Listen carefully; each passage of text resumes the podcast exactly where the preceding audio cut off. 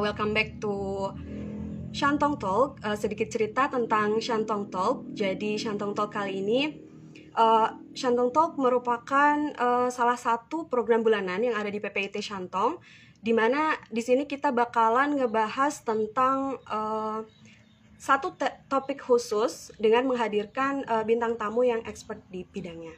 Nah, kali ini uh, kita, tema series podcast kali ini adalah Maximizing the Potential of Youth Generation dengan topik utama Generasi Indonesia Muda Mendunia Part 1. Nah, kali ini kita kedatangan tamu yang udah nggak asing lagi, uh, track recordnya juga udah nggak perlu dipertanyakan lagi di kancah nasional maupun internasional. Kita undang dulu. Halo Kak Ayu Jasmine. Selamat sore Kak, Kak Ayu. Sehat Selamat Kak? sore. Alhamdulillah. Gimana di China? Udah normal belum? Oh, udah nol lah ya. Ini masih masih pada di Indonesia soalnya kak, jadi nggak tahu deh keadaan di sana kayak gimana. Oh jadi uh, sejak Ayu, COVID dipulangin ya Pak? Uh, iya ada yang pulang, ada beberapa yang di sana. Kalau yang angkatan tahun 2020 belum pada berangkat kak. Gitu. Oh iya iya iya. Ini masih pada kuliah online semua. Kalau boleh tahu ya. akhir lagi sibuk ngapain nih Kak? Sekarang aku lagi persiapan uh, buat lanjut kuliah di Belgia, mau ambil MBA kan. Sama uh, lagi urusin online shop. Soalnya uh, supaya produktif dari rumah, online shop itu solusinya. Apalagi di, di masa pandemi gini kan orang-orang banyak yang uh, apa namanya mainnya di online shop kan. Oke, okay. Iya. aku dengar-dengar uh, Kak Ayu baru aja lulus dari FEB UI ya? Iya. Dengar-dengar Kak Ayu juga lagi senang belajar bahasa Mandarin ya Kak ya? Oh iya, lagi senang banget. Uh, Ada rencana cerita? mau lanjut ke juga someday. Oh, Kak, uh, ini kan Kak Ayu Jasmine ini tahun 2019 ikut di Miss Tourism yang digelar di Qingdao ya Kak ya? Iya, uh betul. Bisa ceritain nggak Kak gimana ceritanya tuh bisa apa namanya bisa ikut di ajang internasional kayak gitu. Motivasinya apa sih Kak kira-kira?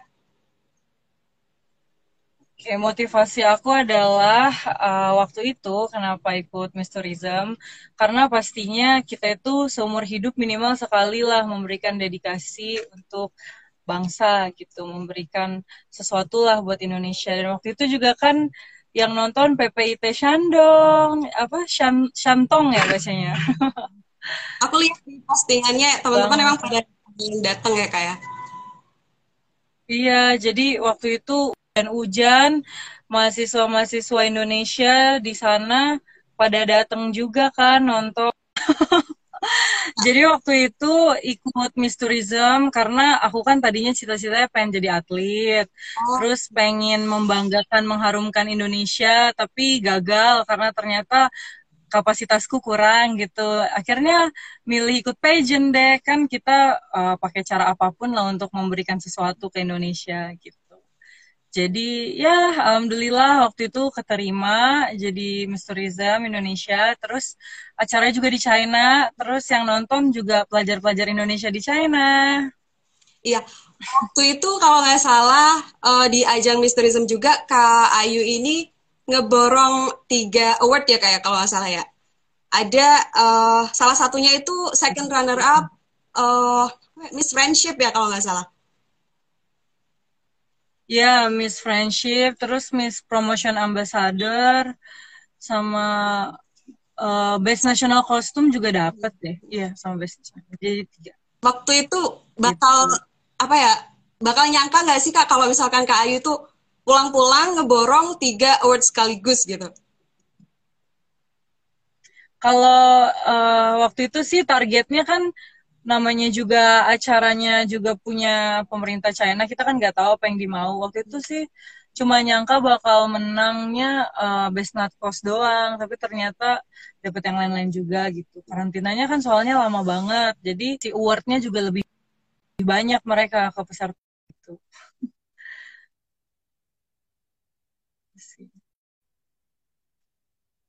Udah stabil kak? Tadi kayak udah. Oke. Okay. Iya muter gitu ya nge-lag. iya itu mendukung. sih. Uh, kalau ini aku tertarik nih kak, kak Miss Friendship itu gimana sih cara kak Ayu uh, berkomunikasi, berkomunikasi dengan teman-teman lainnya kan uh, emang orang-orang Indonesia ini terkenal ramah ya kak ya. Apa gim, apa ya? Kenapa bisa dapat sebenarnya? uh, uh, uh, lanjut aja kak.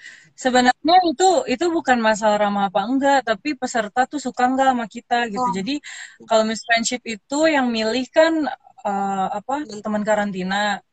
Nah karantina ini kan lama banget, satu setengah bulan. Berapa ya? Tujuh minggu. Nah itu kan uh, maaf maaf ya kalau karakter orang Western tuh mereka kan lebih pemarah gitu kan. Jadi udah kelihatan sifat aslinya. Jadi ya gitu deh tiba-tiba dapet aja. Ternyata banyak banget yang milih aku gitu. Karena kita kan orang Indonesia lebih gimana ya lebih tahan banting ya istilahnya. Benar-benar. jadi kita nggak boleh nggak boleh ngevote diri kita sendiri. Hmm. jadi itu yang milih peserta lain gitu. Kalau berbicara persiapan nih kak uh, berapa lama sih yang yang kak dibutuhkan buat persiapan ikut kontes Miss Tourism ini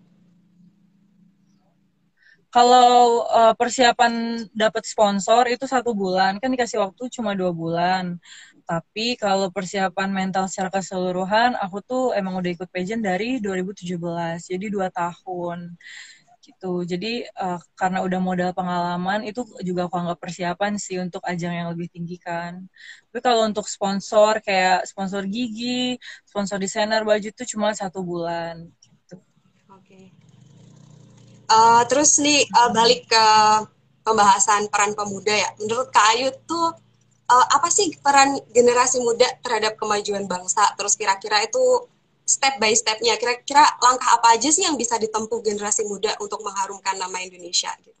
Baik di kancah nasional ataupun internasional kan. Kak Ayu yang udah punya pengalaman gitu ya, kali bisa bagi tipsnya. Sebenarnya bagiku mengharumkan nama bangsa itu enggak hanya dengan berprestasi, tapi juga dengan menjaga perilaku kita saat sedang berada di luar negeri, saat punya teman asing. Jadi dengan misalnya nih kayak waktu itu uh, aku kan ikut ajang internasional dengan aku ramah ke mereka, aku helpful ke mereka, mereka jadi ngecapnya orang Indonesia tuh semuanya kayak aku gitu saat di kompetisinya terus kan aku emang hidup juga lebih lama di luar negeri kan kayak aku kan bolak-balik nih Turki Indonesia gitu. Aku tuh selalu nunjukin ke orang Indonesia itu tuh nggak nggak pelit nggak perhitungan. Itu juga cara menjaga harga diri bangsa gitu loh terus aku juga kalau ketemu sama teman-teman sesama Indonesia yang lagi di luar negeri aku tuh selalu ingetin janganlah suka morot-morotin cowok misalnya terus jangan suka ngomong kasar jadi orang tuh nggak ngecap uh, orang Indonesia itu tuh begitu gitu. Jadi mengharumkan nama bangsa itu sebenarnya luas dengan menjaga cara kita berperilaku juga itu me udah mengharumkan nama bangsa. Terus kalau pamit kita konten creator gitu, kita kan pastinya nih kayak teman-teman PPIT Shantong ini kan temenan sama nggak cuma orang Indonesia. Kalau postingan itu kan juga membuat citra bangsa kita gitu. Nanti kan biasanya kan kalau orang barat itu cenderung remeh sama orang Indonesia tapi kalau postingan kita memotivasi terus postingan kita itu akan melihat Indonesia itu sebagai image negara yang yang bukan cuma besar tapi bangsanya juga cheerful positive vibes gitu sih bener banget kak, apalagi di era digital ya kita perlu perlu banget nih, maksudnya santun santun di di, di media itu perlu banget. Iya. Terus uh, ya, betul. lagi nih kayak aku penasaran banget, ini random banget sih yang aku tanya ini. Uh, pernah gak sih seorang Ayu Jasmine gitu ya, seorang Ayu Jasmine uh, Misteri Indonesia 2019 ngerasain yang namanya quarter life crisis gitu. Dan ketika pernah terus cara apa yang Kak Ayu tempuh buat ngelewatin quarter life crisis ini Waduh, ini uh, berat juga ya bahasannya. Pastinya pernah, karena uh, astagfirullah nih ya, aku nih hidupnya di antara orang-orang yang sangat ambisius gitu. Jadi ibaratnya aku tuh selalu ngerasa kayak di kampus, uh, teman-temanku kan udah pada kerja, udah founder, A, B, C, terus aku tuh selalu merasa paling bodoh, aku ngerasa paling biasa aja gitu aku selalu ngerasa paling kurang lah dibanding mereka. Tapi aku tuh uh, ini baru aja tadi malam tuh diskusi masalah ini kan sama temanku gitu. Kita tuh semua punya jalan hidupnya masing-masing dengan catatan kita itu nggak lepas sama doa dan uh, menggeluti apa yang kita suka.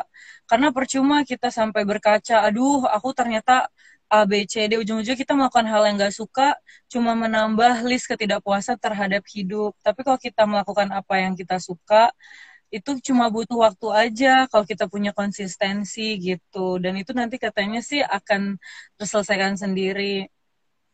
Jadi intinya uh, untuk mengatasi quarter life crisis kalau dalam versi aku ya cuma satu konsistensi sih dan doa kelewat terlewati gitu. Yang penting usaha jangan jangan para berhenti buat berusaha. Cari passion kita emang benar-benar di bidang apa kayak gitu ya kayak ya? iya intinya kita harus kita, suka.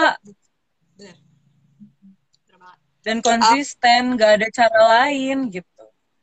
Misalnya kalau umpamanya kita nggak konsisten kita tuh akan tetap tarsok-tarsok, tetap males-malesan, dan menunggu sampai waktunya tiba kita tersadar ya mau sampai kapan. Tapi kalau kita konsisten melakukan apa yang kita sukai, nanti ada buahnya sendiri gitu.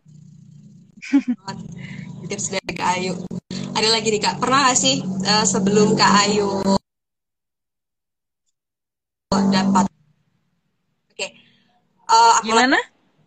Pernah gak sih orang-orang di sekeliling Kak Ayu gitu ketika emang Kak Ayu belum sampai di tahap ini kayak apa ya underestimate Kak Ayu gitu loh. Ada gak sih? Bahkan mungkin wah pernah banget. Ada banget. Jadi aku itu kan aku itu kan hidup bukan cuma di lingkungan pageant aja, bukan cuma di lingkungan model aja, tapi aku juga uh, hidup di Civitas Akademia. Aku kalau di dunia modeling tuh pede banget. Aku ngerasa di antara teman-teman model aku, aku tuh yang paling uh, positive vibes lah, terus paling berpengalaman gitu. Aku kadang ngerasa gitu kalau lagi show bareng. Terus kalau di lingkungan perpolitikan, aku tuh ngerasa kayak nggak nggak kalah pintar dari mereka. Tapi kalau di kampus, ya aku ngerasa paling bodoh di kelas, jujur. Aku ngerasa paling jauh lah di antara mereka. Apalagi di kampus tuh banyak kan yang usia lebih muda dari aku. Aku tuh kadang ngerasa rendah diri kalau misalnya dosen nih ngejelasin satu kelas ngerti tapi aku doang yang nggak ngerti nanti mereka tuh pasti kayak hah gitu doang hah gitu doang jadi aku tuh ngerasa di underestimate di kolam lain gitu. Kayak aku pede di di circle A, circle B, circle C. Tapi kalau di kampus aku tuh ngerasa sering di underestimate. Tapi kan pada akhirnya kita itu kan gak hidup sama mereka dan uh, kalau aku bisa pamer lima hal, kenapa aku harus pusingin sama satu hal gitu yang bikin hidup aku apa nggak enak? Toh nggak apa-apa kita nggak bisa menguasai semuanya yang penting sukses di hidup. Itu sih prinsip. Bener kita punya satu bidang yang emang benar yang emang benar-benar kita itu tekun dan expert di, di bidang tersebut ya kayak okay. iya. Gitu. Hmm. ada lagi nih ketika apa lagi nih? Uh, buka apa namanya profil kak Ayu di Instagram nih. Ada uh, founder Yayasan Impi. Boleh cerita dikit nggak kak? Ya kenapa uh, apa namanya kenapa uh, ngadain yayasan inti ini dan latar belakang lahirnya yayasan inti itu kayak gimana aja? Wah, seru nih. Jadi, aku ini kan ternyata baru sadar kalau dunia pageant itu adalah salah satu cara yang cukup mudah, tapi bukan berarti sangat mudah ya, cukup mudah bagi uh, pemuda-pemudi Indonesia yang ingin berdedikasi uh, terhadap bangsa di dunia internasional. Jadi aku mikir kenapa aku nggak bikin ajang aja. Jadi aku bikinlah tahun lalu Miss Polo Indonesia. Nah, bikin ajang itu kan harus ada payung hukumnya. Jadi aku bikinlah payung hukumnya yayasan karena kalau kita bikin PT gitu tidak bisa terima sumbangan, maksudnya kayak sponsor. Kalau yayasan perusahaan tuh bisa kasih dana CSR gitu untuk support acara kita gitu sih. Jadi kalau dengan adanya yayasan kita bisa bikin acara nggak cuma acara keagamaan atau acara sosial aja, tapi acara pageant juga bisa karena pageant itu kan salah satu wahana, eh, salah satu wadah aktualisasi diri gitu. Kalau hmm. jangkauannya lebih lebih luas ya kak ya. Iya, betul. Ini ada teman-teman apa namanya? Ada teman-teman Kak Ayu juga yang gabung di Yayasan IMPI ini atau emang awalnya emang Kak Ayu aja yang inisiatif gitu? Uh, sebenarnya tadinya ini tuh kayak usaha rame-rame gitu kan. Jadi tim yang ngebantu aku dulu ke Miss Tourism World itu bareng-bareng sama aku bikin yayasan. Tapi di tengah jalan uh, ya ses kayak kepecah gitu. Mereka mau buka buat yayasan mereka sendiri terus yang satu jadi ujung-ujungnya akhirnya sisa aku doang gitu. Tadinya itu tim. Oh, gitu. tim aku yang bantu ke China. Tapi akhirnya mereka juga bikin yayasan pageantry sendiri ya semua orang kan punya mimpi ya. Kita nggak bisa menyalahkan. Gitu.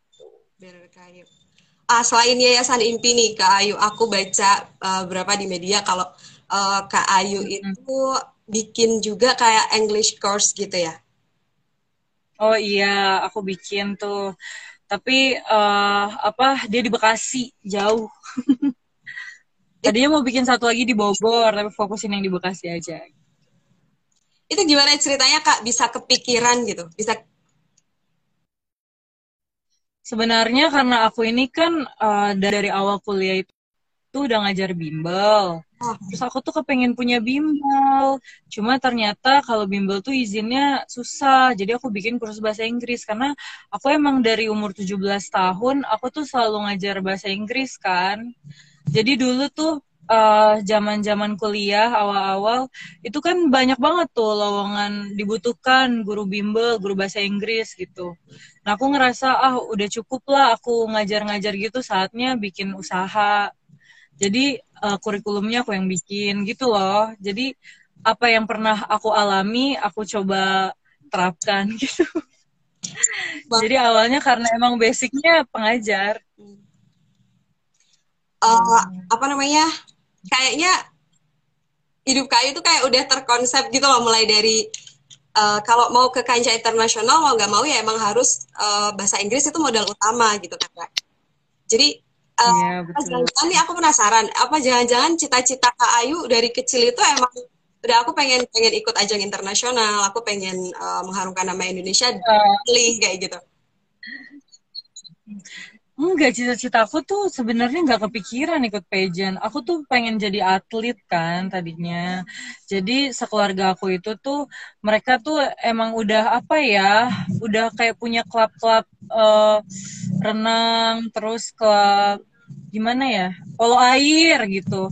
Jadi emang ada koneksi untuk ke prapon, ke pon gitu. Cuma di keluarga aku tuh aku doang yang nggak sanggup latihannya kan berat banget itu kalau adik aku dia berhasil jadi atlet sepupu-sepupuku. Terus aku bingung gimana ya cara mengharumkan Indonesia selain itu. Dulu tuh aku anti banget pageant-pageant gitu. Dulu nih aku mikirnya apaan sih pageant-pageant? Buka-buka baju gitu. Ternyata uh, bukan ternyata satu nggak semua pageant itu harus pakai bikini kan. Terus yang kedua ada value lebih gitu loh di perpageantan di kontes kecantikan yang aku baru tahu. Terus aku jadi tertarik banget. Malah aku kecemplung bahasa sekalian sampai bikin ajang segala gitu.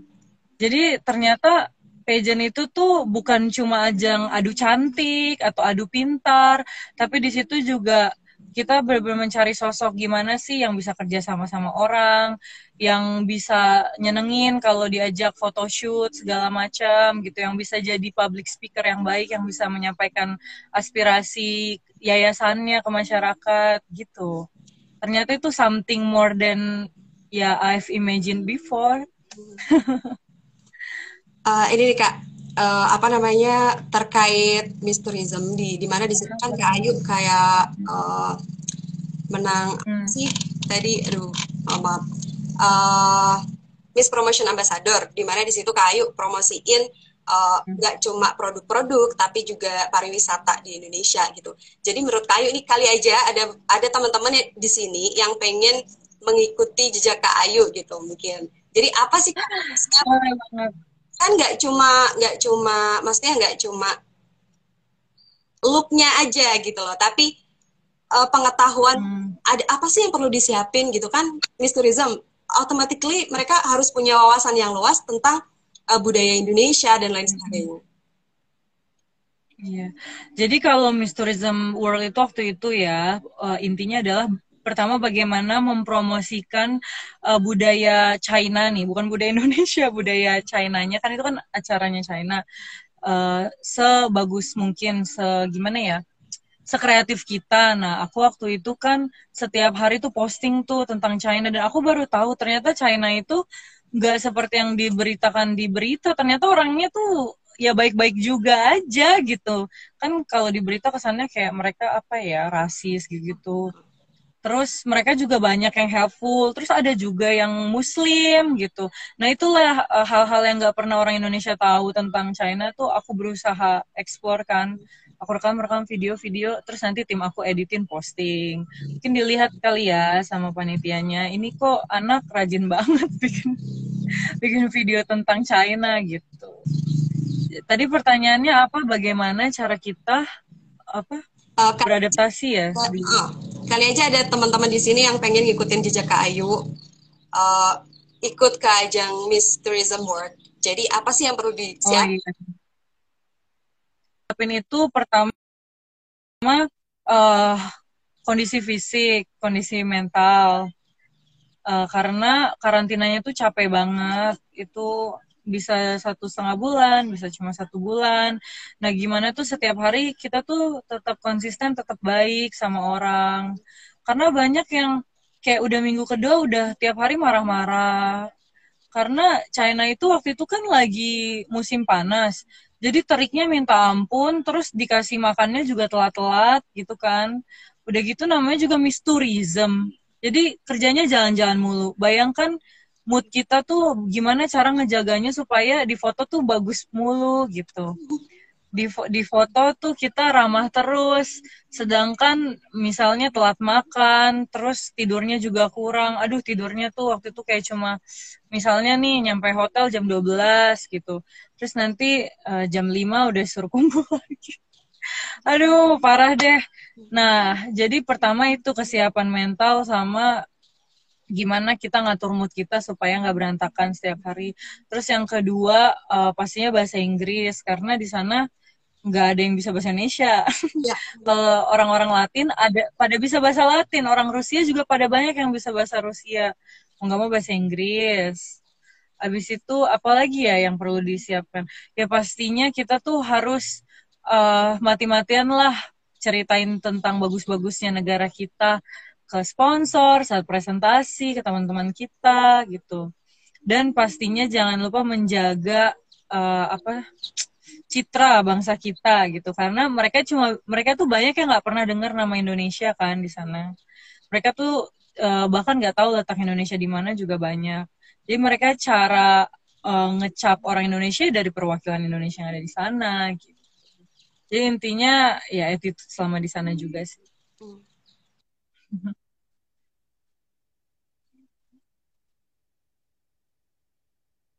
Halo?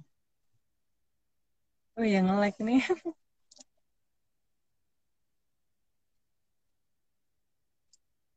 Halo? Nge-lag lagi. Oh ya, Kak. Uh, apa? Nah, dan. Tadi poin pentingnya berarti kalau mau, apa namanya, mau berkontribusi mengharumkan nama Indonesia, terus uh, apa ya hmm. menceburkan diri pokoknya kancah internasional bahasa Inggris memang modal utama gitu ya apalagi kalau di China tadi kata kak yeah.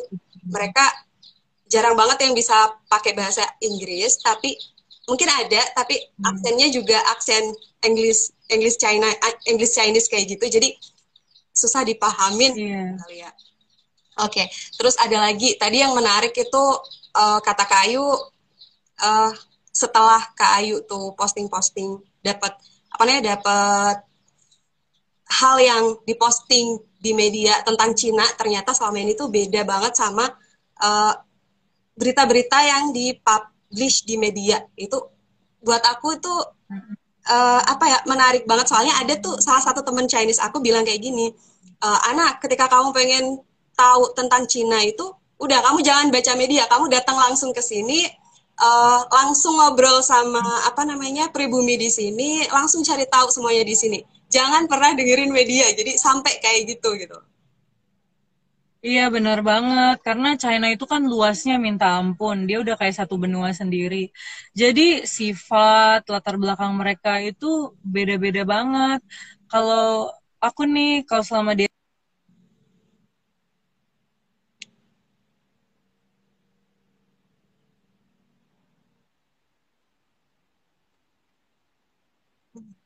Tapi ternyata di sana juga banyak pertama orang yang uh, hidupnya susah, itu juga banyak banget. Terus yang kedua masih banyak orang yang helpful di sana. Ya karena sekali lagi karena China itu luasnya minta ampun gitu. Jadi apa yang ada di media ya itu sedikit banget. Iya. uh, Oke, okay, buat teman-teman ini yang mau bertanya bisa di link komentar kali ya kita sambil sambil ngobrol nanti kalau ada pertanyaan uh, boleh diketik di sini. Uh, apa hmm. ya Kak Ayu banyak banget sih sebenarnya yang mau aku tanyain. Uh, lagi uh, kalau kesan Kak Ayu nih yang enggak yang susah dilupa ketika Kak Ayu ikut ajang Miss Tourism World 2019 apa kira-kira ketika ada di Cina? Sebenarnya dari ada dua sih dari apa ya namanya di acaranya sama dari China-nya langsung. Kalau dari China-nya langsung, um, aku itu kaget ternyata makanan China tuh enak-enak banget, jauh lebih enak daripada yang di Indonesia. Terus di sana juga ternyata tidak mahal, ternyata China itu barang-barangnya murah. Jadi gimana ya, kayak hmm, misalnya uh, tong ini apa sih tongtol ya. Misalnya tongtol di sana tuh harganya bisa kayak setengahnya di sini gitu. Karena mereka uh, apa sih produksinya massal kan. Jadi aku tuh kaget banyak banget loh hal-hal yang lebih murah di China daripada di Indonesia. Aku pikir karena ah China kan negara maju ya pasti mahal-mahal. Terus uh, makanannya juga ternyata banyak kodok-kodoknya. Itu aku kaget tuh banyak suike suikenya. Kalau dari acaranya aku tuh baru sadar ternyata orang China itu sangat um, mendewakan ke good lookingan. Jadi oh. aku ini, ini pesan jadi kak iya, pesan teman yang uh, belum datang ke Cina jadi karena studinya masih online jadi bisa prepare buat nge good lookingin gitu. Terus lanjutin iya. kak.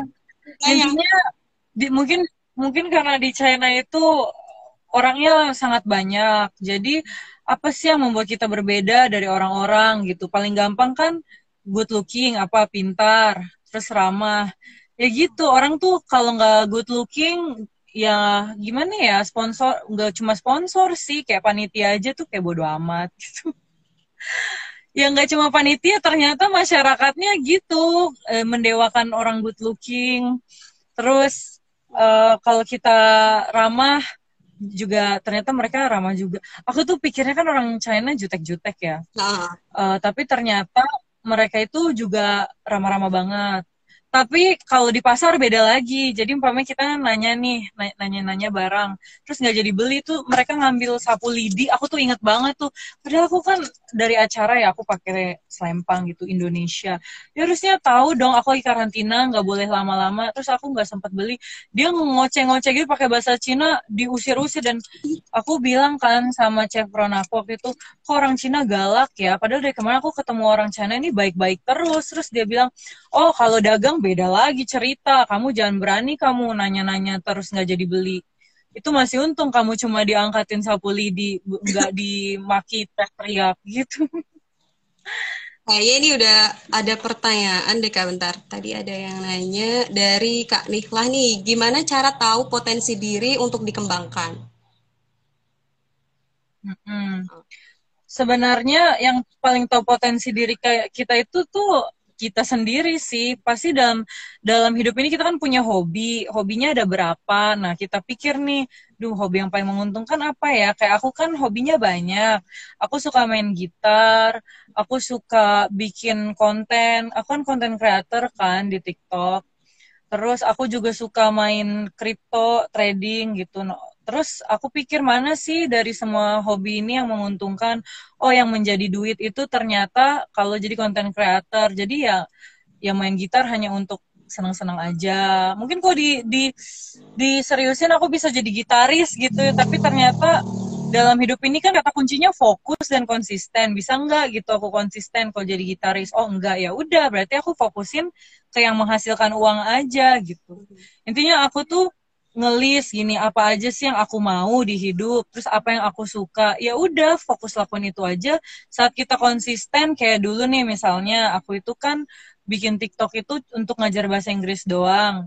Terus yang ngesin tuh dikit banget kayak cuma 30 kadang 11 eh tiba-tiba mungkin karena konsisten kayak empat bulan bikin tiba-tiba ada satu video yang meledak sampai sekarang uh, followersnya tuh udah 60 ribu gitu jadi uh, intinya konsisten dengan apa yang kita sukai.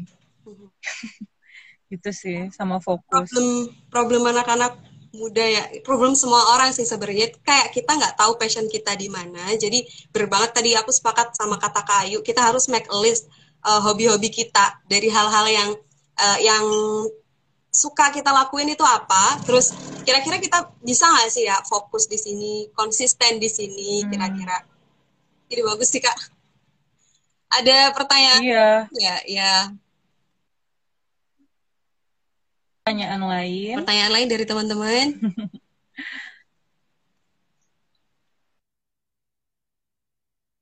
Kayak baru pada join gitu. Oke, sambil ngobrol kali ya Kak, kita nunggu pertanyaan juga. Uh, ketika di Cina okay. ada kendala komunikasi nggak Kak sama sama orang-orang yang di sana? Waduh, itu nggak usah ditanya lagi. Jadi kan aku sebenarnya bisa bahasa Mandarin sedikit ya.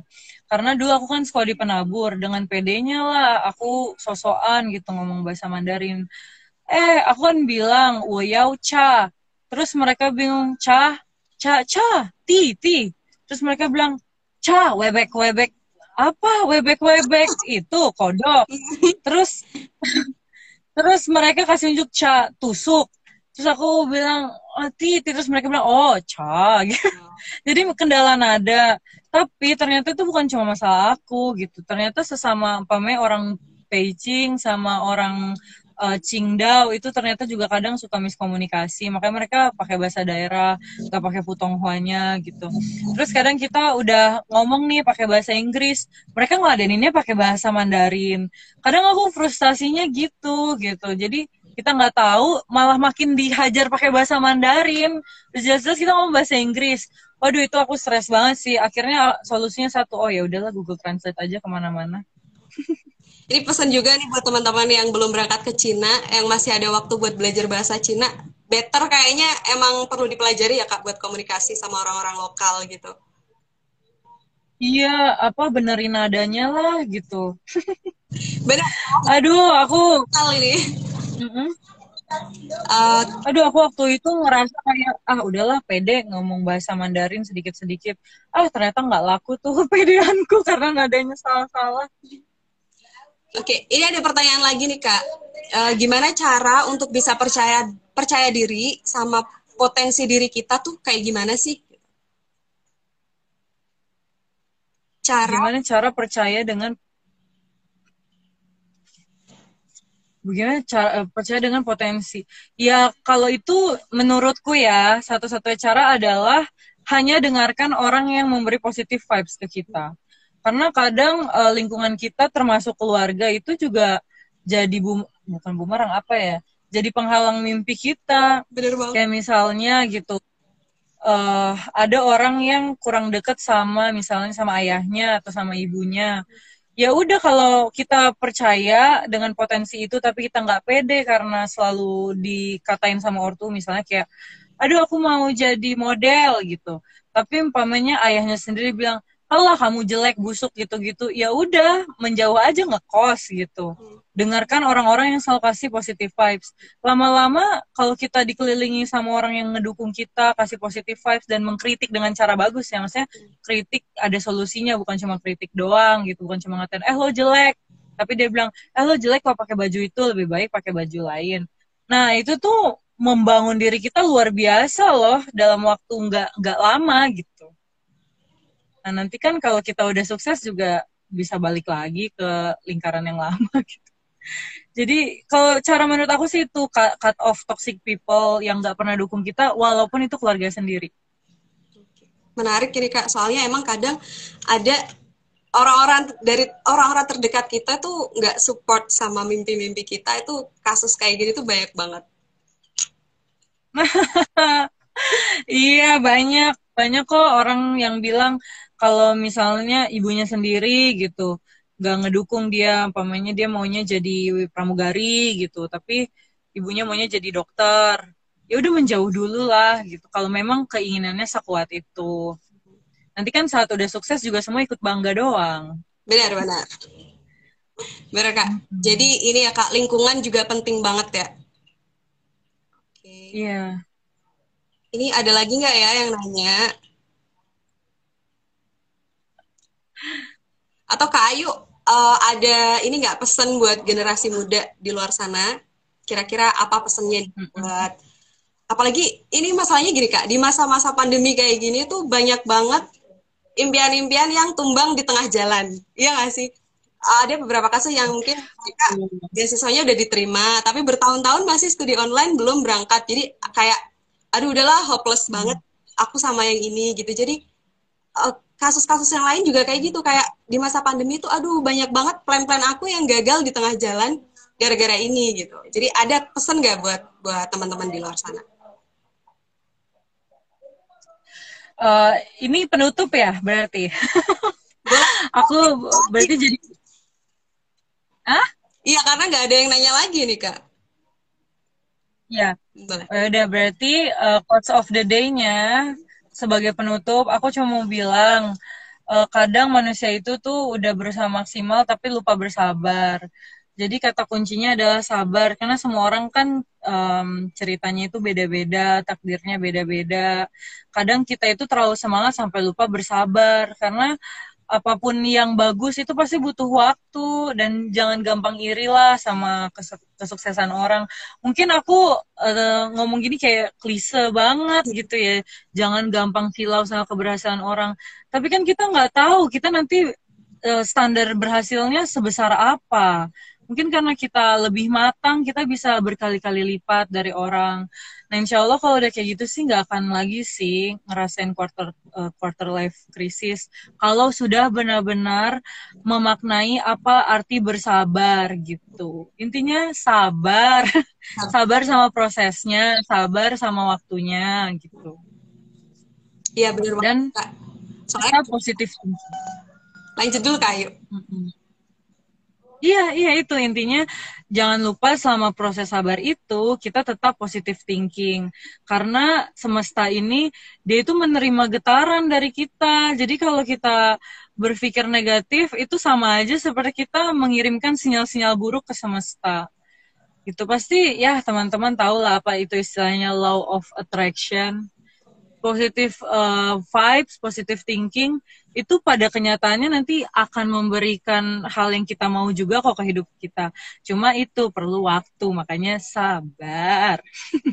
Benar-benar sabar, sabar ya teman-teman. Soalnya kadang uh, apa namanya quarter life crisis itu datang di saat hmm. mungkin teman-teman kita atau lingkungan-lingkungan kita itu udah sampai di pencapaian mereka, tapi kita ya masih kayak gini-gini aja. Jadi langsung kepikiran, ih kok kok kok aku kayaknya cuma gini-gini doang. Teman-teman udah pada melakukan banyak pencapaian tapi aku nggak ada hasil apa-apa. Padahal uh, sebenarnya kita belum tahu aja potensi kita dan kita juga harus yakin positive thinking juga kalau setiap orang itu punya zona waktu masing-masing ya kayak mungkin uh, betul banget mungkin teman saat umur 25 tahun udah melakukan banyak pencapaian tapi kita sampai umur 28, 29 atau 30 belum belum ada waktu itu. Jadi masih masuk proses gitu. Jadi sabar kata Kayu sabar gitu. Iya betul.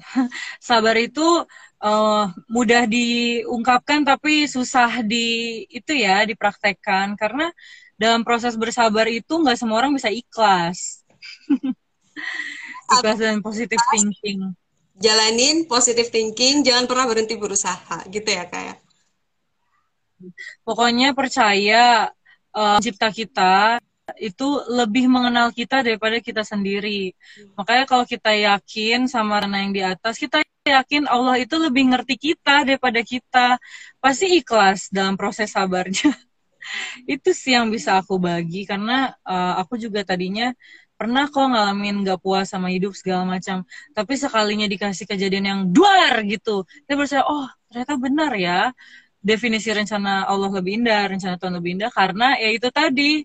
Tidak ada yang mengerti diri kita sendiri ya bukan bukan selain pencipta kita gitu. Masih tidak ada yang mengerti diri kita sendiri selain yang menciptakan kita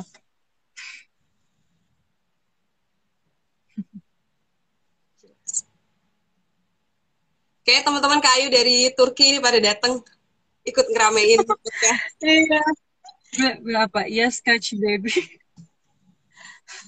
You're me dirt. Oke, okay, Kak Ayu, jadi terima kasih banyak atas waktunya kali ini. Kayak kita udah banyak banget bicara panjang lebar terkait motivasi Kak Ayu dan pencapaian Kak Ayu hmm. dan tips uh, buat teman-teman buat apa namanya uh, ikut mengharumkan nama Indonesia di kancah internasional udah banyak banget yang di sharing sama Kak Ayu. Uh, makasih banyak udah yeah. waktu buat teman-teman khususnya PPIT, PPT uh, eh, Shantong. Jadi makasih banyak atas sharingnya dan sampai jumpa Kak Ayu. Semangat. Semangat buat semangat selamat mengukir selamat mengukir masa depan, mengukir sejarah dan mengalami cerita baru. Siap Kak. Di negeri orang. Oke, makasih banyak. Ya. Sama-sama.